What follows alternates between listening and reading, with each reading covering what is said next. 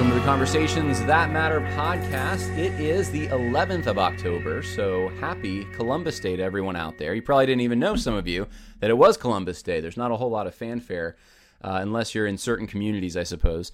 And um, growing up, you know, Columbus Day was important and special in a way for, for me. Not not as much because of Columbus as much as because we got the day off school. And of course, my mom would would talk a little bit about the significance of Christopher Columbus, which I'll get to in a minute. But uh, we would go to further upstate in New York than we lived, and we would pick apples. That was the day we would do apple picking. It's it's the getting towards the peak of fall. Uh, very pretty, depending on where you are. If you're in way upstate, in the Adirondacks especially, it's probably already past peak, but we wouldn't go quite that far. Uh, today, where I live now, uh, in New York. It's actually the, the city, especially since COVID, since 9 11 and then COVID really made this much more prevalent. But city people have moved up. And a lot of people work in the city. They spend their weekends, though, um, in the Hudson Valley. And so the, the area that um, I live actually has a lot of orchards. But if you go there for apple picking these days, uh, you're it's it's just especially on a weekend you probably just don't want to do it it's going to be really expensive and you're going for the experience. You're not going because it makes economical sense. Um, when I was growing up, it did make uh, economic sense. You could go and uh, pick up drops. Actually, the apples that had dropped from the trees, get a bag, and you would pay less. And it was, of course, it was an honor system. People, uh, you you know, just kind of trusted each other, and here's here's a bag for drops, and it's going to be less expensive. But New York State Legislature, uh, maybe a decade ago, made that illegal. You can't do that anymore. Can't pick up the drops. Uh, so, and, and why did they do that? I'm not exactly sure. It must have something to do with health concern. I don't know. I don't know. They they probably did it in the name of health concerns, but it probably had nothing to really to do with health concerns. But anyway, uh, we would pick up the drops. It would be, um, it, you know, inexpensive. My mom would make apple pies. We would make applesauce. Uh, we would eat the apples, of course, out on the orchard, and usually it was a really nice family drive. We'd have a picnic or something.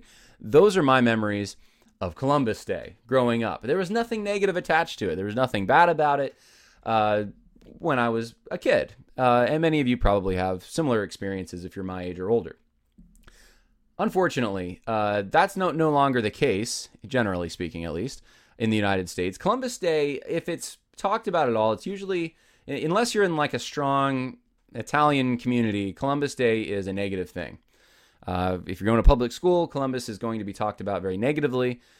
And um, a lot of people now are celebrating Indigenous Persons Day instead of Columbus Day because Columbus Day, I mean, that's just about white privilege. And the it, it, and really, it seems to have focused now on if you celebrate the coming of Christopher Columbus, basically you're celebrating the genocide of Native Americans. Uh, all tribes. I mean, it's really a, a, very black and white narrative that's given, and, it, and the Columbus gets to bear the weight for just about all of it, and um, and that's kind of unfortunate in my mind. Um, and I don't I don't want to defend everything Columbus ever said or did, or but but the whole thing, the whole point behind Columbus Day, and this is what I want to get into, is um, people used to have I think more of a providential kind of. And, and here's the thing, I mean, back back up two steps here. Um, let's talk a little bit about historiography real quick. So, how we view the past, what kinds of tools of analysis do we use, what assumptions do we bring to the past when we're analyzing it? In fact, I'll turn this this off. I'm going to read an article, but we don't need to see it yet. Uh, so, going going back in history, looking at times, figures, uh, significant events, as soon as you denote something as significant, as soon as you say there's a sequence of events before it, a sequence of events uh, of events after it, but this one stands out. We need to look at this one because there's something significant about it. As soon as you start engaging in that, there's some that there's you're letting a little bit of providence get into the door. Or uh, if it's not provident, if it's if it's not something that's focused on Christianity or a belief in God or a higher power or some design or some place we're going in history, at, at, the very least, what you're saying is there's some kind of a narrative. There's some, there's something going on that makes this event significant. Why, why else would it be significant? What's the point? Why study history at all? Why study any person? Why study any event if there's not something important about it? Lessons we can learn from it, uh, something that uh, a great um, a great feat, uh, a great contribution that has somehow um, influenced us in the present, a um, uh, a grand display of character, of innovation, of exploration, of bravery. You know, there's something there's something significant that we come together as a community and say this is significant. And that's why we want our children to know about it. So we impart it to them. And in so doing, they gain uh, hopefully character, they gain their own sense of innovation and exploration and bravery and all of that. And, um, and, and they also can draw inspiration from the past. They can look back, they can say, there's someone else that exemplified this. I want to be like them in, in some way, knowing they're imperfect, knowing they're fallen, but knowing that, you know what, despite that, they were able to do something that is significant. Or um, even if they're a scoundrel, even if they're someone who's, you know, we shouldn't look at favorably in any way, they did they, they did something. There was something they did that affects us today. And it, or, and it affected our ancestors. It affected the people of that time period. And it's important to know about that. History repeats itself, or at least it's uh, it rhymes with it with itself over time. And studying history is studying the stories of people. So um, I think pr- having a providential outlook is somewhat inescapable.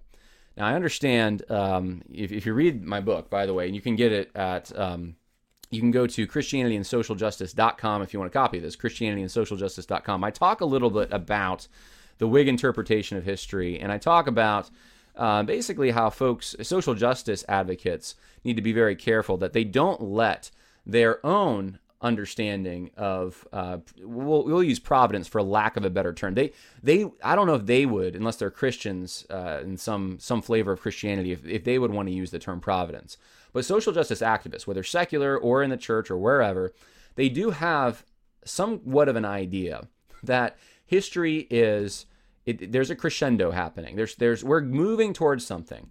And progressives generally they look at the past and they just want to it's kind of like a ladder you kick off. You got you got to the window, you got where you needed to go with the ladder. Kick it off. We don't need the ladder anymore. We don't need that history stuff as much. Uh, unless we can use it um, as a, a warning to look how bad the past was. We are so far farther along. We're so so much more evolved than our ancestors. I mean, we're just getting better. We have so far, you know, you hear this all the time. We have a long, long way to go. We'll, we're, we're almost there, or or you know, we will get there some someday. Maybe it'll be centuries from now. We have a long way to go, but but keep pushing because there's the light at the end of the tunnel, right? But you look back, and history is just it is just the the horrible the place, a horrible country almost that we had to kind of get through to get to where we are now. That's kind of how progressives look at history. Now there is somewhat of a providential outlook to that. Whether they believe in God or whether they believe there's some kind of an evolutionary design of some kind at play, uh, design design's kind of inescapable in a way. You have to invoke it somewhere along the line if you want to have any significance, if you want to say anything about anything, you have to have some reason to do it. So th- there, there is a sense in which um, where we came from we, is not something to draw inspiration from, as much unless there's some forward thinker that we can look to, to like, hey, he really bucked the trend in, in, that society or something. But in general, history is not something you, you draw inspiration from. It's something that you look back as as just this horrible time. This, especially as it as it pertains to Western Europeans, uh, they they're just the worst of, of everyone, and um, and and of course that's a very Western European idea. It's Europeans who are uh, being ashamed of their own history. But the whole point is to look forward to, to, look at this this grand new day that's about to come. We're getting there. Keep pushing for equity, diversity, inclusion, and that that's the goal. We're gonna get there. That utopia is coming, right? So my only point in bringing this up is there is sort of a providential outlook, and people like Jemar Tisby and others, they, they what they do is they when they look at history, they they they kind of flatten everything down to this ideological. Um, it's all about power relationships. It's all about uh, it, uh, dismantling hierarchies, promoting equity, inclusion, diversity somewhere along. That's what it's all about. And anything that is outside of that doesn't really matter. There's no significance attached to it. It's just not significant. It's not important because the whole point is achieving equity, diversity, inclusion, that utopia, right? And and that's really all there is anyway, is power relationships. And so um, so so when you look at history that way, it flattens it. You don't see other things. You're leaving out certain things. You're blowing certain things out of proportion. Sometimes you're even lying. You're just fabricating things to support a narrative because what matters is the narrative. Because the narrative is the engine by which you get to the next point. That that's that's what you need. You need to vilify the past in order to show that it was this horrible place. It, it wasn't what we're shooting for. We're shooting for something different. Don't don't try to go backward now, right? That's progressives. Those are that's how they think. And there is a design behind that. There is a certain element of providence that we're uh, and whether and and that's not, probably not like I said the best word to use, but I don't really know what word to use. They, they do have this kind of idea that we're just getting better, better, better, better, and we're we got a long way to go, but we're going to get there. Now, Christians believe man's evil, man's depraved, man has um, sin, and um, evil comes from when, within the heart of man, and and there's certainly a lot of evil in history, but they also believe we're made in the image of God, and um, God has a certain design on this universe. And that design centers on Him ultimately.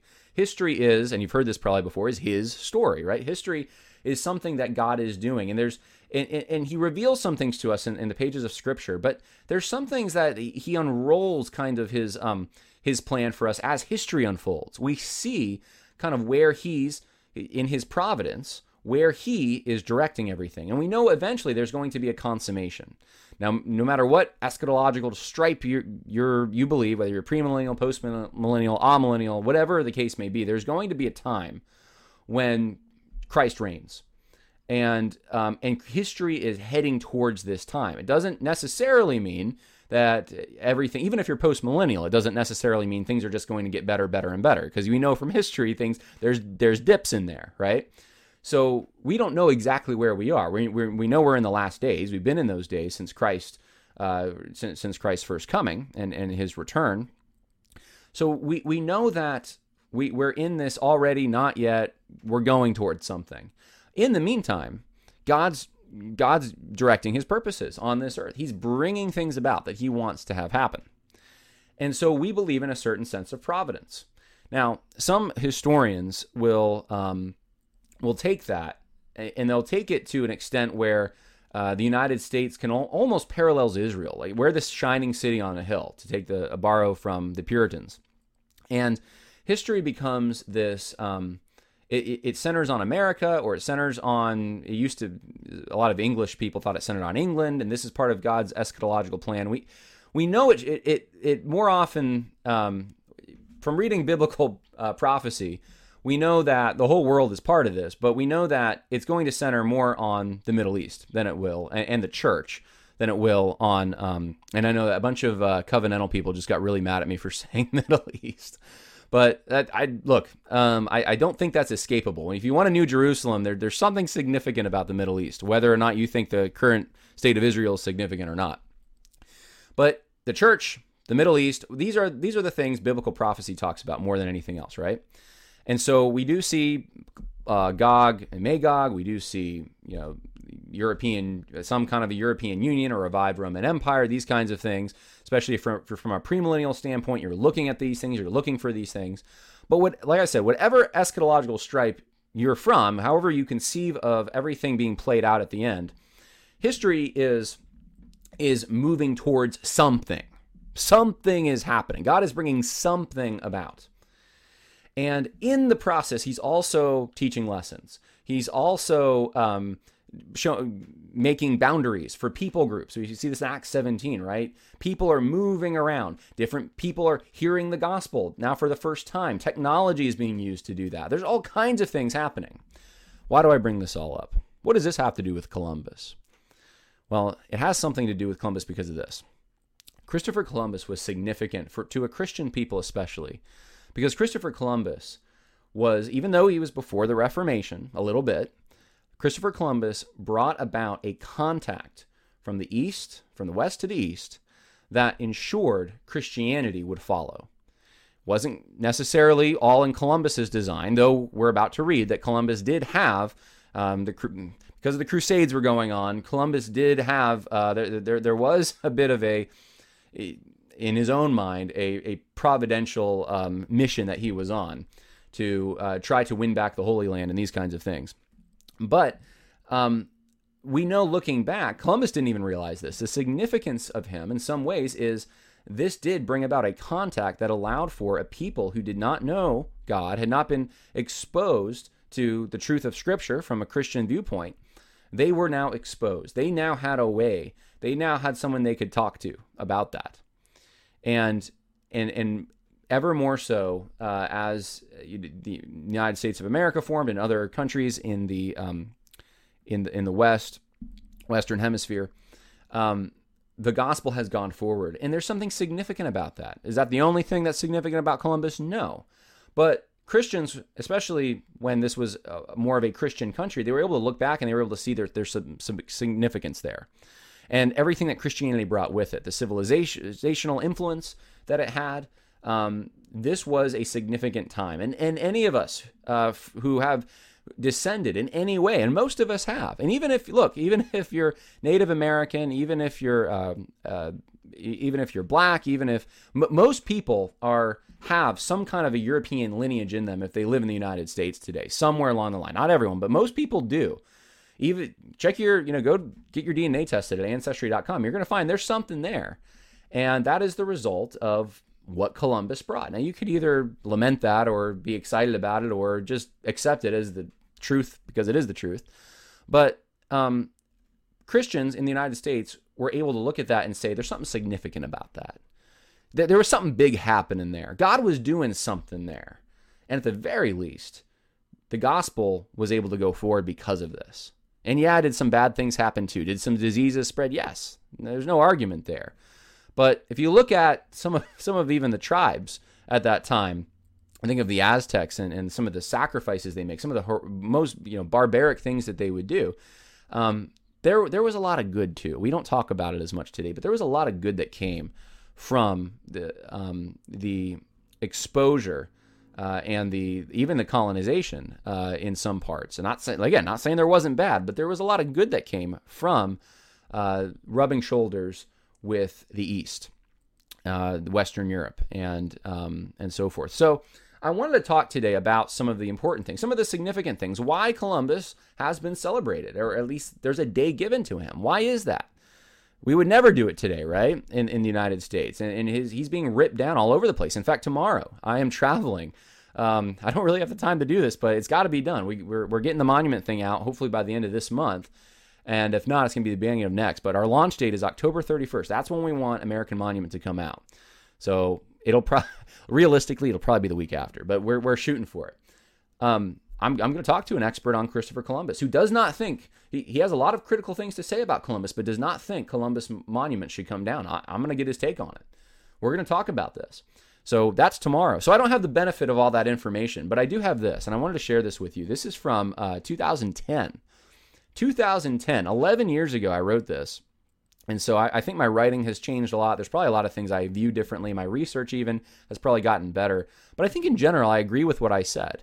And so I thought this would be a good article to read. Um, there was one other that was very short that I w- wanted to also read about the significance of Columbus Day and why why people viewed it as significant. It's called Happy Columbus Day from the American Remnant, and we'll see. Actually, I don't have.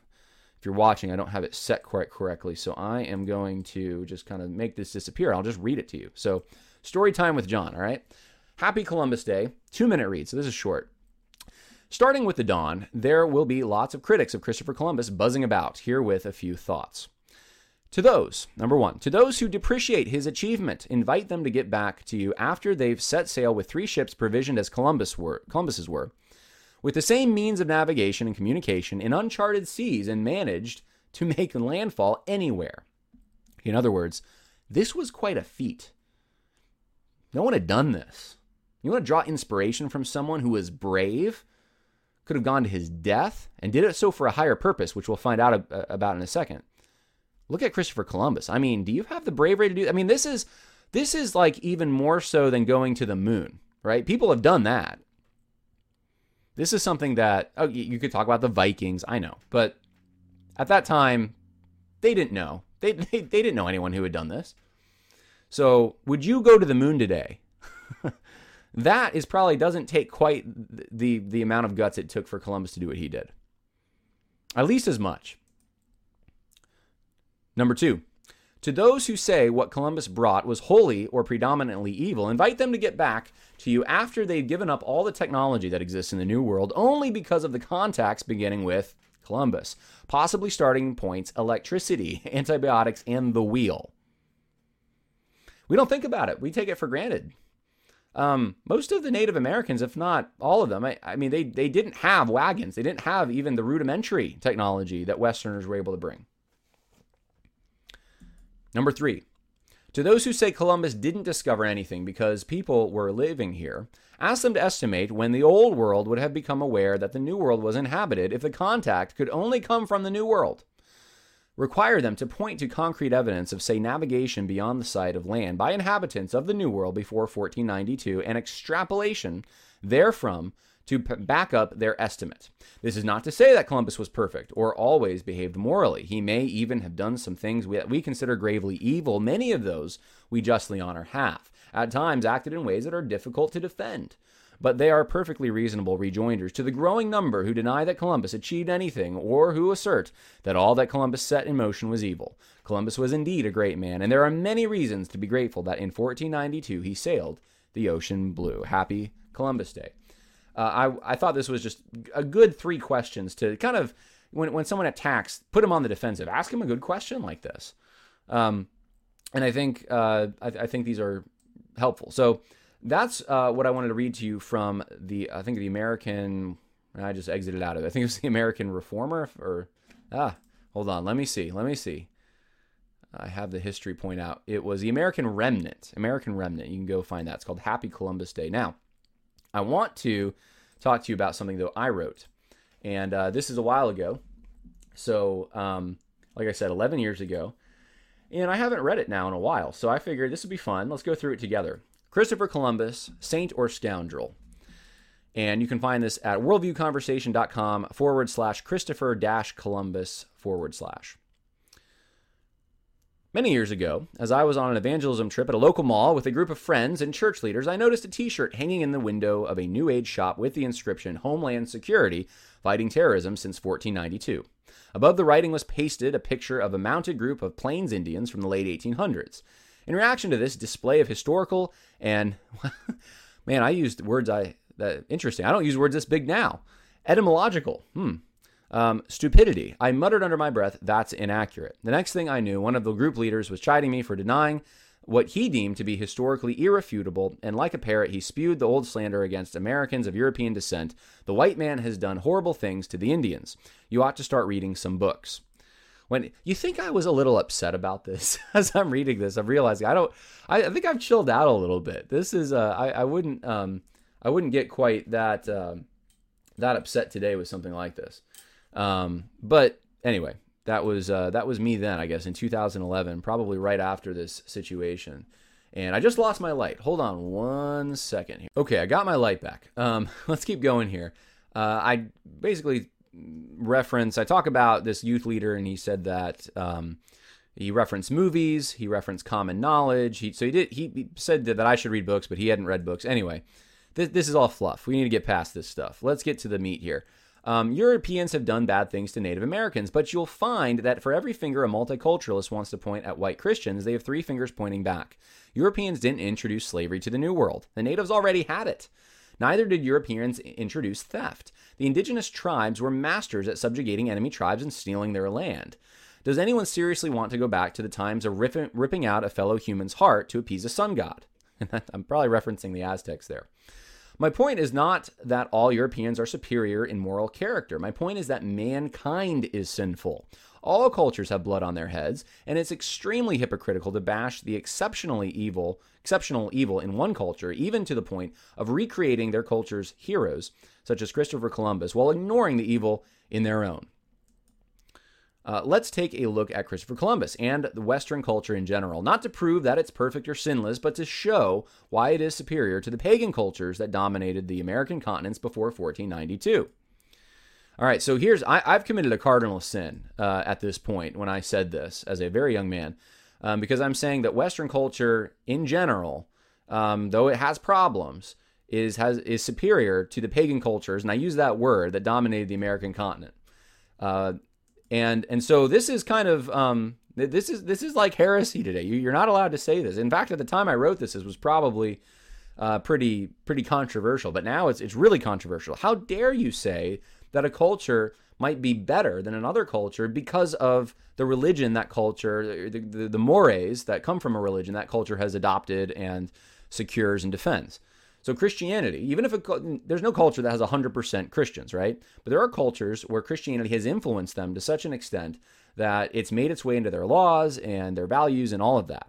And that is superior. And as a Christian, this is the thing I don't understand. As a Christian, how do you not believe that? You have to believe that. Otherwise, what's the point then? If Christianity is, there's nothing morally superior about Christianity than, let's say, any other animist religion out there, then then then why how is Christianity true? Why follow Christianity? If it's the true religion, it should be good.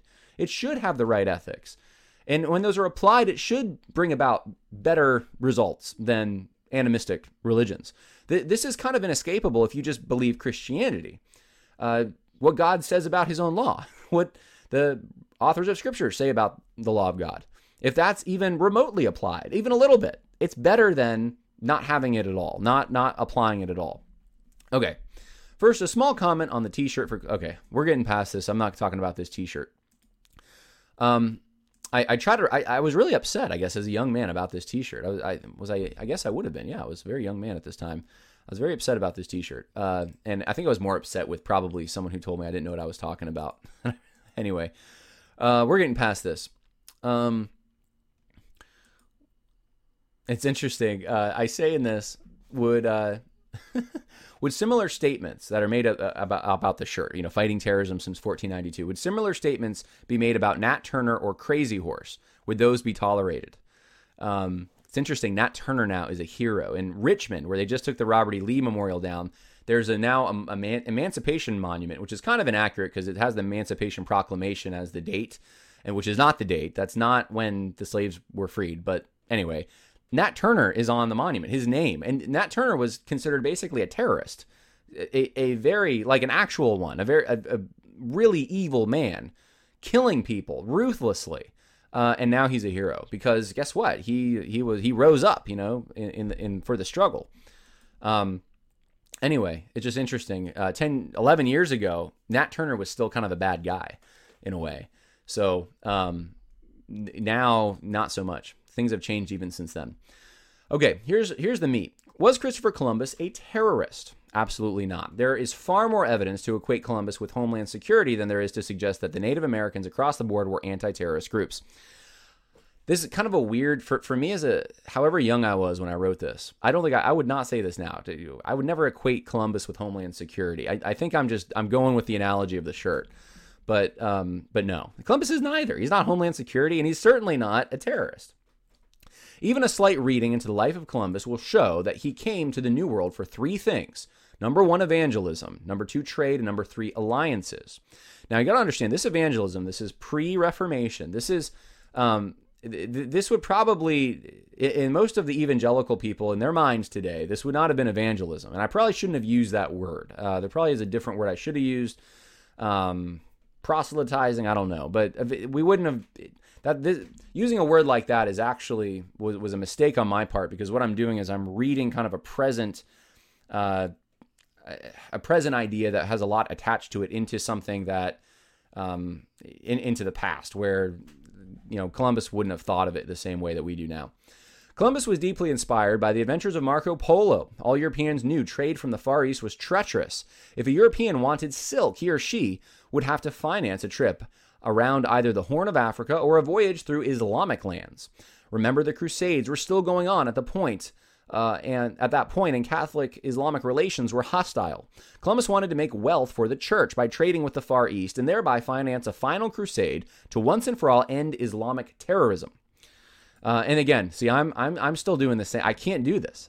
I shouldn't have done this. Now, this is before I even I didn't even have an undergrad at this. I don't even know how how. This was 11 years ago.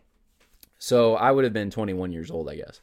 But um, yeah, I I wouldn't have everything. I'm I'm agreeing with everything I said at that point, except I wouldn't I wouldn't be talking about it in those terms, terrorism necessarily. It's a word that we use today. It has a specific meaning.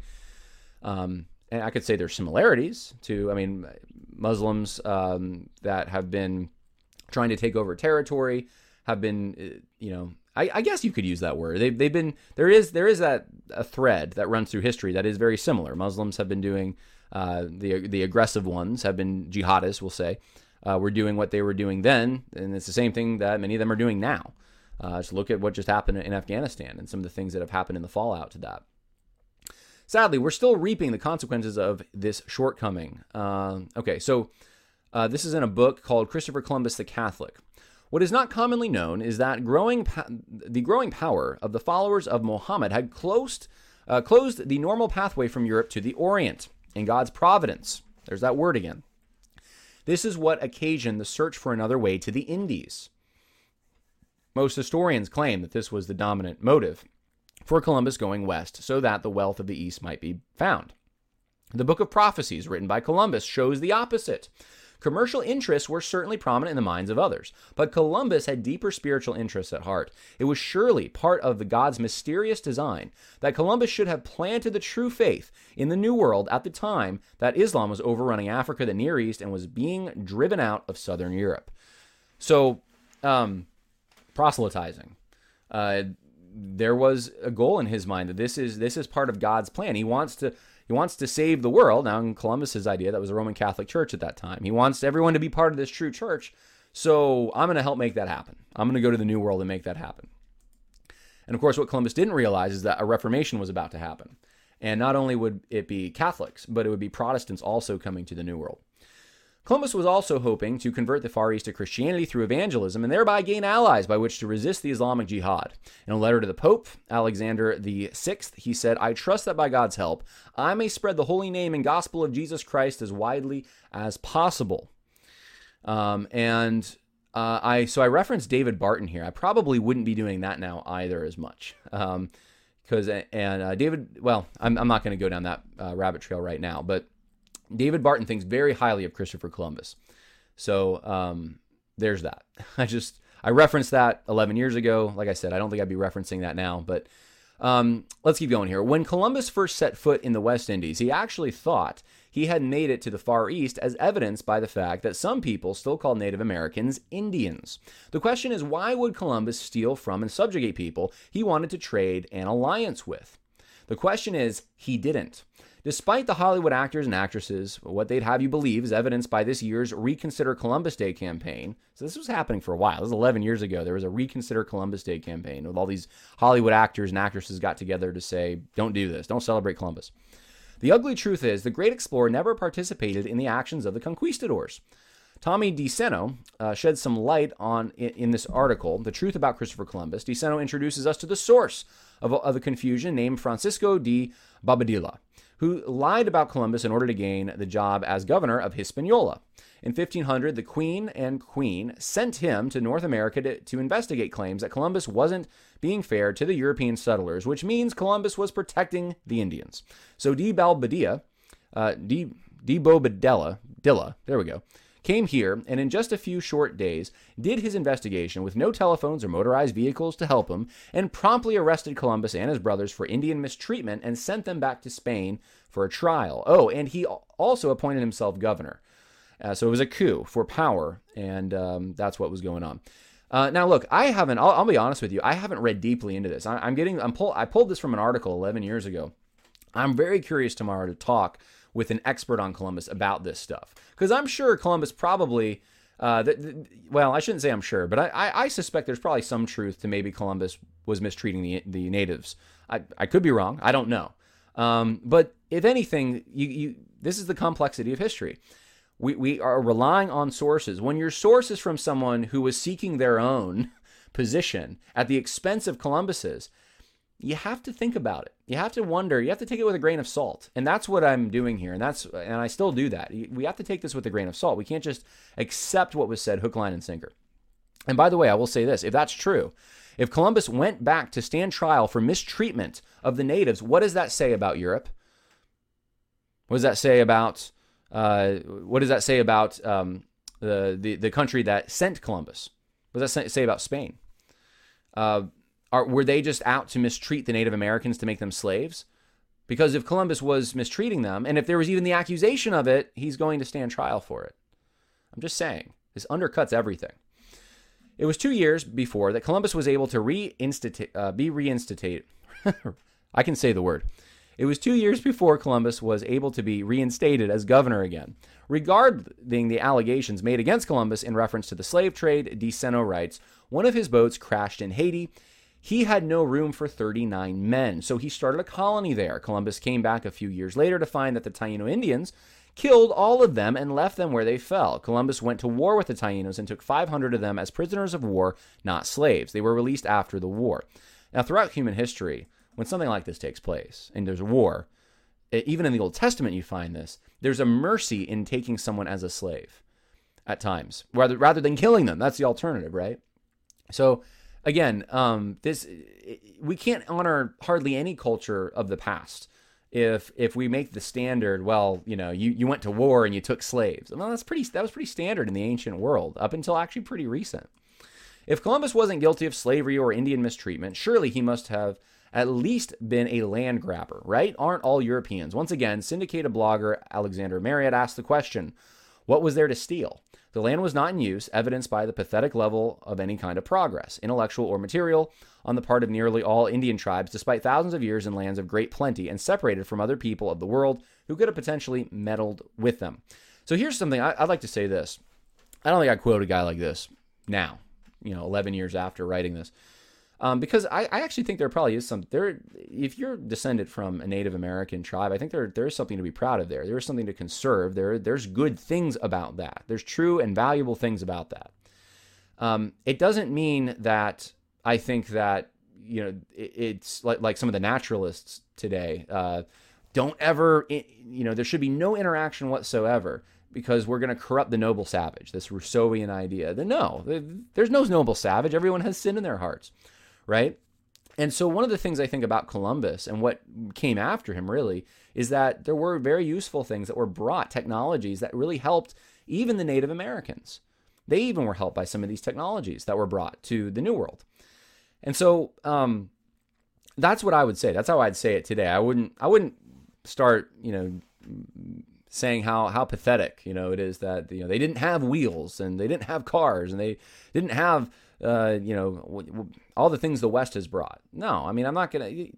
Most of mankind lived um, on a, a, a, level of subsistence uh, all over the world for thousands of years.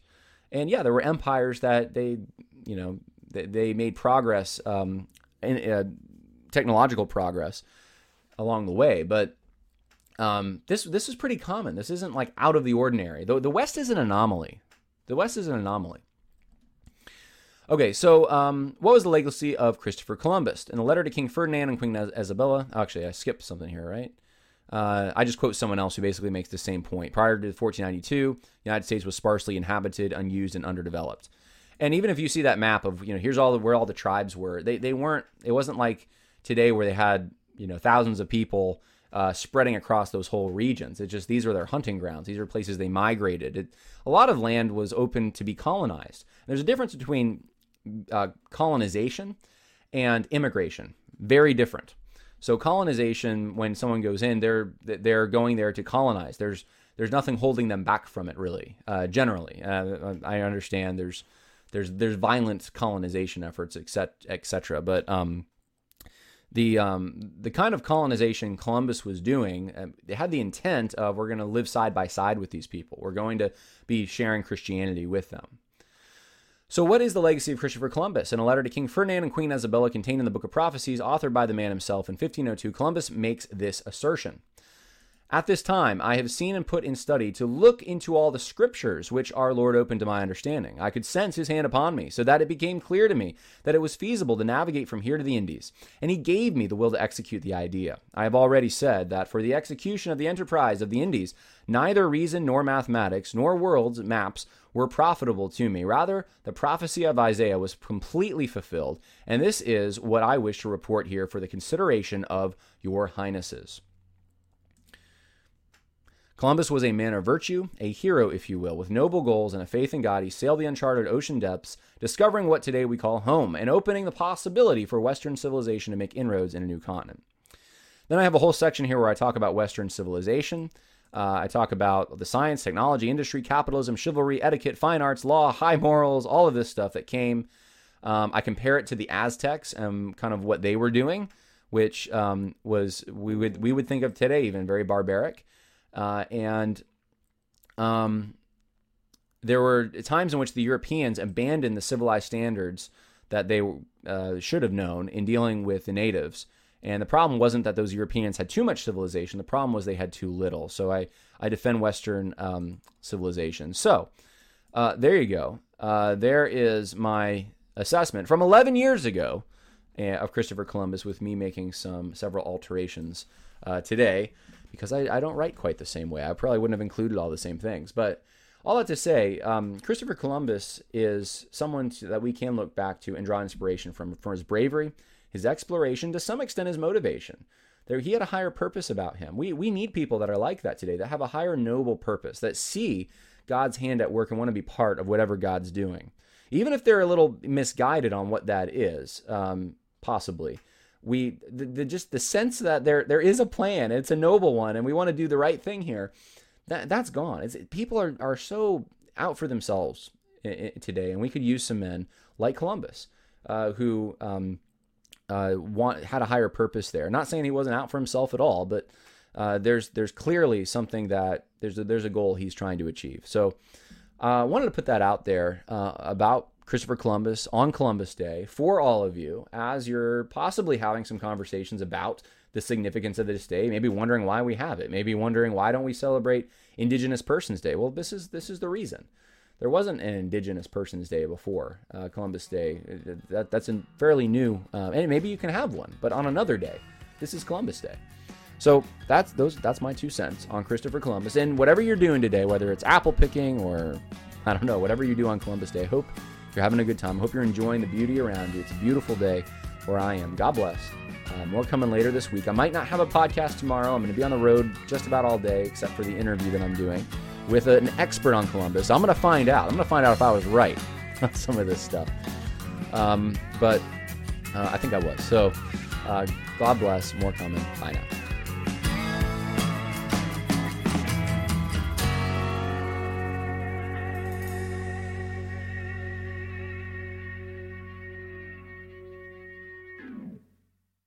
You know how to book flights and hotels. All you're missing is a tool to plan the travel experiences you'll have once you arrive. That's why you need Viator. Book guided tours, excursions, and more in one place. There are over 300,000 travel experiences to choose from, so you can find something for everyone. And Viator offers free cancellation and 24 7 customer support for worry free travel. Download the Viator app now and use code Viator10 for 10% off your first booking in the app. Find travel experiences for you. Do more with Viator. Support for this podcast and the following message come from Corient Corient provides wealth management services centered around you. They focus on exceeding your expectations and simplifying your life. Corient has been helping high achievers just like you enjoy their lives more fully, preserve their wealth, and provide for the people, causes, and communities they care about. As one of the largest integrated fee only registered investment advisors in the U.S., Corient has deeply experienced teams in 23 strategic locations. Corient has extensive knowledge spanning the full spectrum of planning investing, lending, and money management disciplines. Leverage Corient's exclusive network of experts to craft custom solutions designed to help you reach your financial goals, no matter how complex they may be. Real wealth requires real solutions. For more information, connect with a wealth advisor today at corient.com. That's C O R I E N T.com. Corient.com.